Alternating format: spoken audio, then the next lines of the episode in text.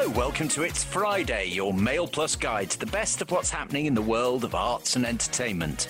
My name's Jim White, and this week we'll be celebrating one of television's most enduring double acts. Yes, incredibly, it's 30 years since Ant and Dec first appeared on our screens. Hey, can't attack it when you're like this, man. Don't you, man.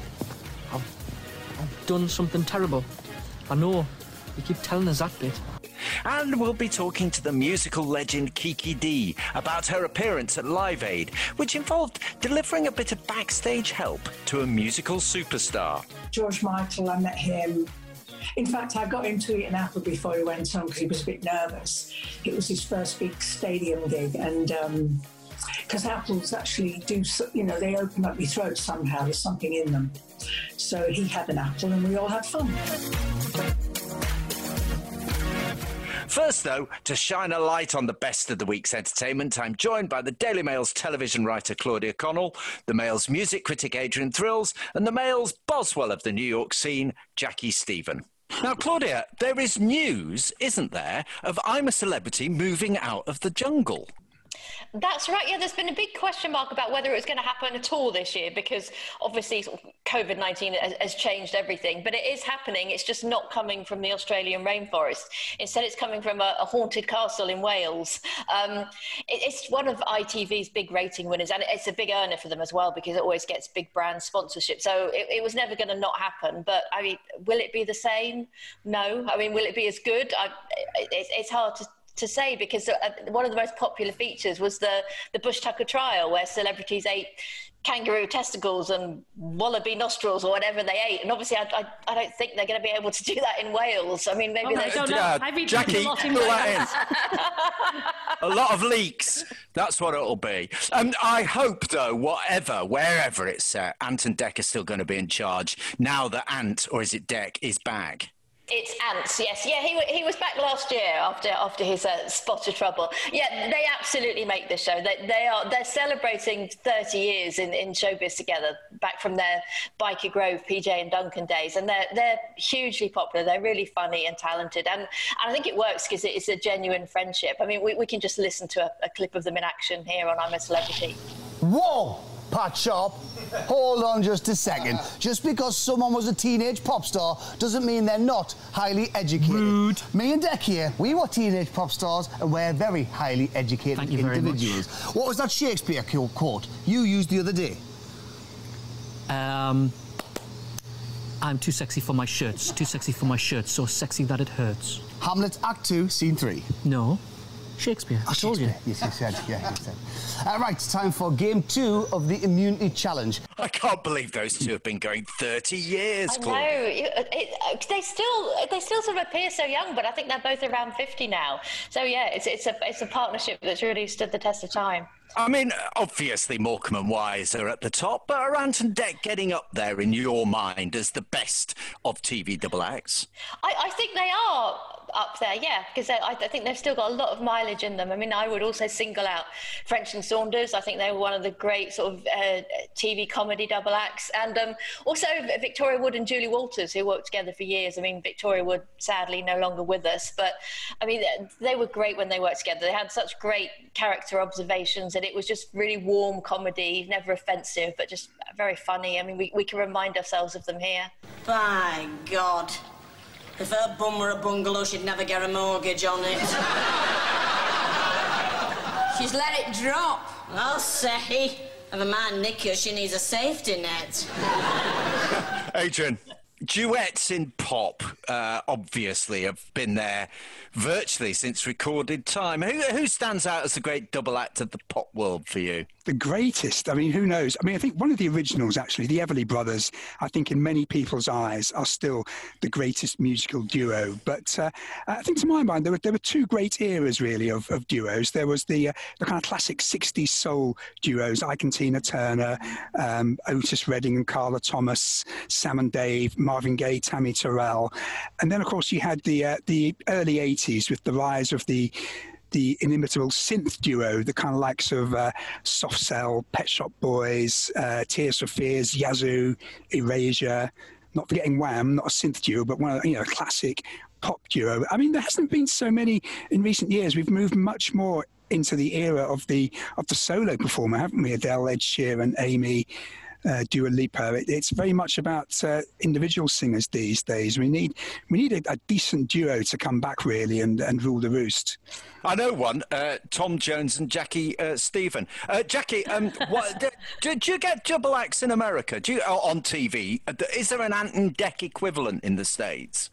There isn't really. I mean, when I was thinking about this earlier, I thought really only Laurel and Hardy were the ones who immediately sprang to mind. Or at the moment, Penn and Teller, who do a fantastic Vegas act.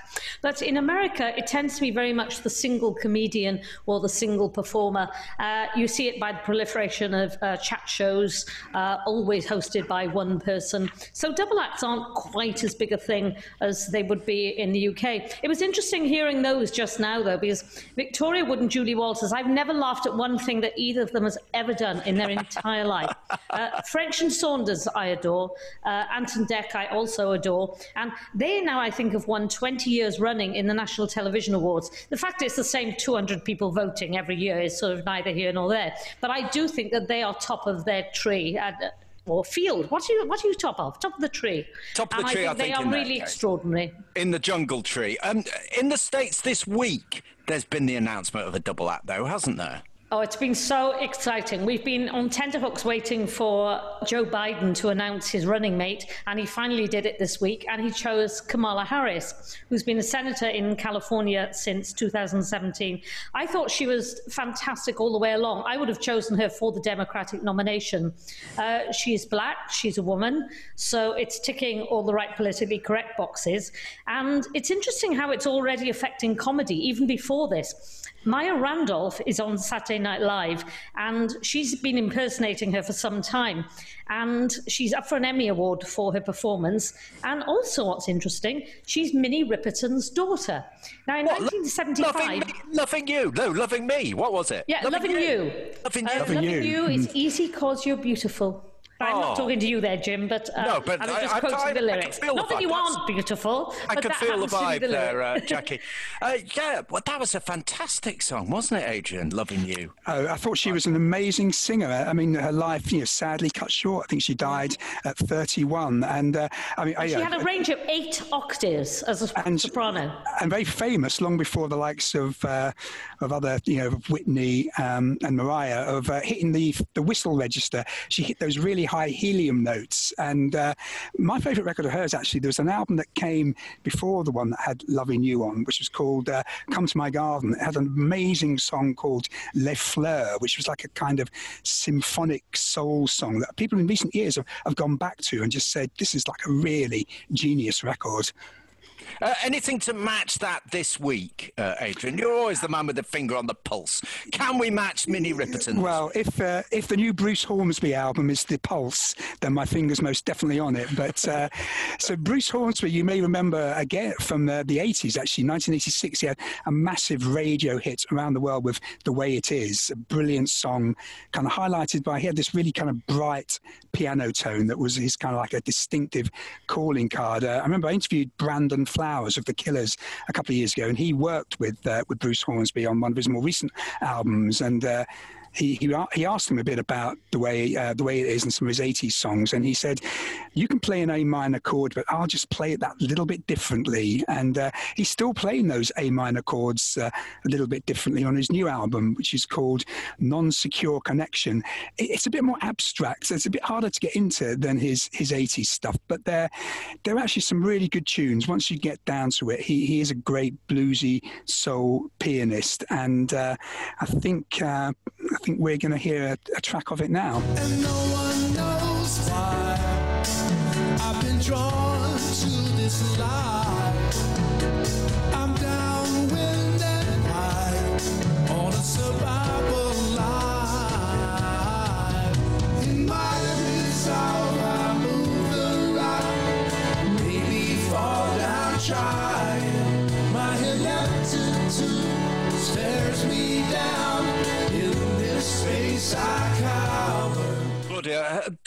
Tones. Has that cooled you down in Brighton?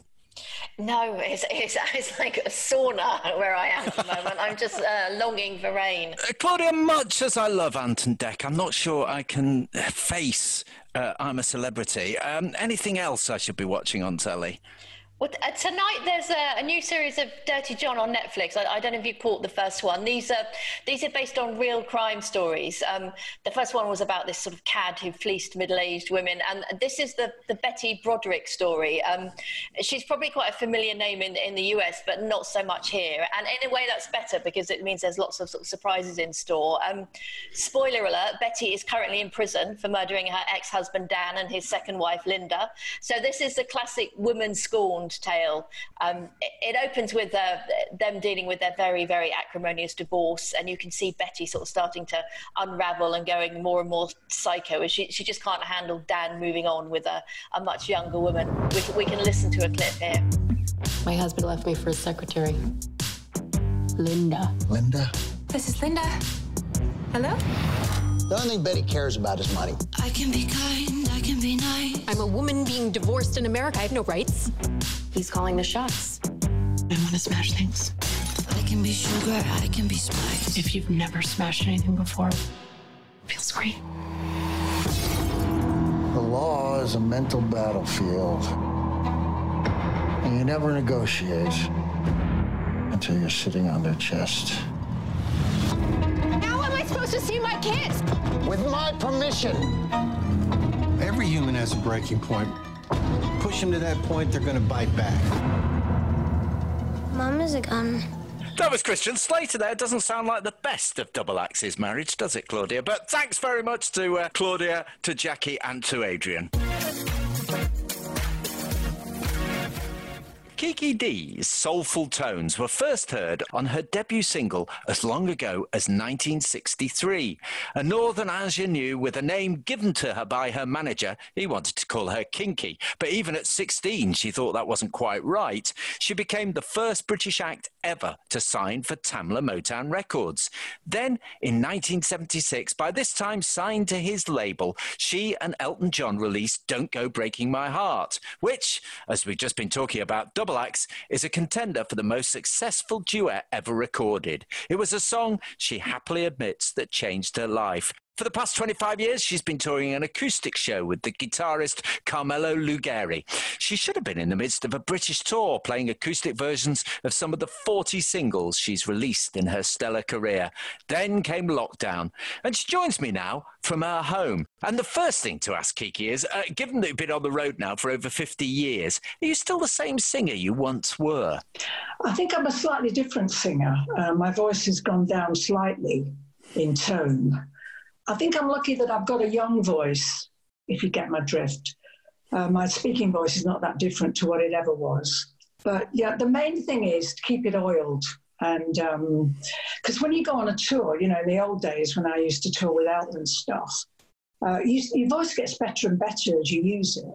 And then there's a point when you get very tired and, and you need a rest. But, you know, take, it takes me about two weeks to get my full capacity going. You were always a, a, brilliant soul singer. You, I think I'm right in saying you were the, the first Brit never to sign to Tamla Motown, weren't you? I believe so. Yeah, that was back in '69. I w- I won't tell anyone. I won't tell anyone. Uh, so, uh, does the ability to sing that kind of music change? You said that you do now a kind of acoustic set. Um, is it a different type of singing that you do? Well, I, have got a home studio, which is brilliant, and I'm doing a new album for next year with Carmelo. I would say that there's always been a soulful element to my voice, I hope. But nowadays, uh, although it's eclectic, it, it's a little bit more grown up lyrically. I don't sing Baby Baby anymore, if you know what I mean. we try and get an, ent- you know, because his guitars sound so beautiful, we try and have intelligent lyrics, but also en- uh, the music's entertaining, hopefully. So, yeah, I'm always moving forward. I'm one of those people. I, mean, I, I never look back. It's just my nature, you know, to keep going. I'm sorry, I'm going to make you look back though, Kiki. Okay, uh, that's all right. I, uh, Uh, uh, one of the things that a lot of people have done uh, during lockdown was watching, rewatching Live Aid. Thirty-five years ago, it was that uh, you, you and Elton sang "Don't Go Breaking My Heart" in front of the biggest live audience ever of all time, wasn't it? On, on telly and everything. It was, yeah. I mean, it was a privilege for Elton to invite me to do it, and because I had no real pressure on the day, you know, um, I had nothing to lose I was doing a song I'd been singing for nine years. I did wear rather a strange outfit, which looked like pink pajamas, but uh, very 80s with the hair all spiked up. But uh, it, it was great fun. And George Michael, I met him. He was really sweet. In fact, I got him to eat an apple before he went on because he was a bit nervous. It was his first big stadium gig, and because um, apples actually do, you know, they open up your throat somehow. There's something in them. So he had an apple and we all had fun. this song, Don't Go Breaking My Heart, what, what's your relationship with it? Do you, when you and Carmelo are on stage, do you still sing it? Is that still part of you, still part of your performance? Yeah, we do a slowed down version. And I always say to the audience, um, we do a meet and greet at the end of the gig, and I say, if anybody wants to sing the original version, we're going to do this version. But if anybody wants to sing along, we'll have, and we, we often do a, you know, a bit of sing, and uh, it's very light-hearted. Uh, but I think that's important to give. If you're going to try and move forward and do new things that are a little bit unsafe, I think you have to give an audience familiarity so they feel, oh yeah, I know this, I know this song, you know. I do. I've got the music in me and Amoureuse as well, you know. So it's a good mix. You just mentioned uh, I've got the music in me, Amoureuse. Those were also songs uh, that you recorded when you were uh, on Elton John's label. Was, yeah. was, that the most productive time of your life, uh, Kiki? I don't. I don't want to get into the sordid details of cash and money and so on. But was that when you were making the most you ever earned? Well, funnily enough, you know, when, I, uh, when earlier I said I was grateful at the moment with what people are going through. I make more money now on what I did in 19 in the 70s. Seriously? Seriously? Yeah, I do. Because the royalties, because of Elton's career being so huge, I get royalties on my songwriting from that time and from my performances. And at the time, you know, I'd take the Kiki Dee band to America to support Elton. And what you didn't realize when you were young and naive is you'd be paying for the hotels. you'd be paying, for the, the bar bill. and uh, it's true of a lot of artists, actually. I think people quite might be quite amazed at how long it took the Rolling Stones to make money, you know. And although I'll never be a wealthy person like a lot of rock stars, uh, I'm grateful that I'm safe and I don't have to worry about paying a bill. I mean, what a great position to be in, you know. And are you still in regular contact with Elton? Are you still mates? We're still mates. Uh, we, we, speak about once a year. he always sends me an orchid on my birthday, and I support the AIDS Foundation uh, for his birthday present. You know, he's like an old friend who I don't see, but when I do, it's like yesterday. Have you got green fingers, Kiki? Uh, so you now have uh, a complete, fantastic orchard of orchids at the back of your house, do you? Well, actually, it died because I'm, I don't have green fingers. Um, oh, no. This one lasted four months. My birthday's in March, so it, it comes to the door, and I, I look at it and I say, "I wonder how long you've got." so, you are proposing to go back on the road in in yeah, next February. Year, hopefully. Uh, that presumably will be a joyous occasion, won't it? Joyous for you to be singing again, and joyous for your fans to actually see you again. Hopefully, I'm, I'm looking forward to it. I mean, what I'm mindful of at the moment is that I, being the age I am, I have to start looking at my fitness because I get more tired these days. So I've, st- you know, I've started exercising a bit more this week, and um, you know, keeping up my fitness because I'm a voice because when I go on the road, you know, it, it, I will need the energy that you have to build up. So it keeps me young, you know, singing. Is it a real kind of cardiovascular workout then, being on stage? Well, for me, it, for me these days, yes. Uh, and our show's about two hours. We have an interval, and with voice and guitar and a little bit of keys and from me, uh, there's nowhere to hide vocally. So you know, and emotionally also, you know, I'm trying to connect with people. Our music is about communication and, and uplifting people, and so you have you you have to turn up. You know, you can't. It's you know the old stadium gigs. You could kind of get away with the production. You know, just going out there. There's dancers and there's lights and there's a band, but when it's just two people, you have to turn up. Does that make sense? Yeah, you signed uh, as a kid, didn't you? You you you signed uh, with uh, your first record label when you were sixteen. You acted as a backing singer for people like Dusty Springfield. You went through the seventies, the eighties. I mean, amazing career. What was your favourite time?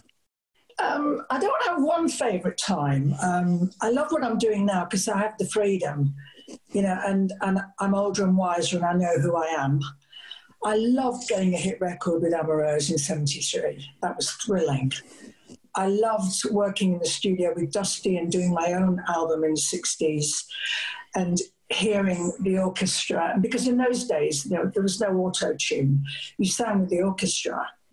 And then at the end of the session, you had about 30 minutes to do your vocal. So it was, it was all much more instant in those days. And uh, so those days I look back on fondly. So I, have had some amazing decades.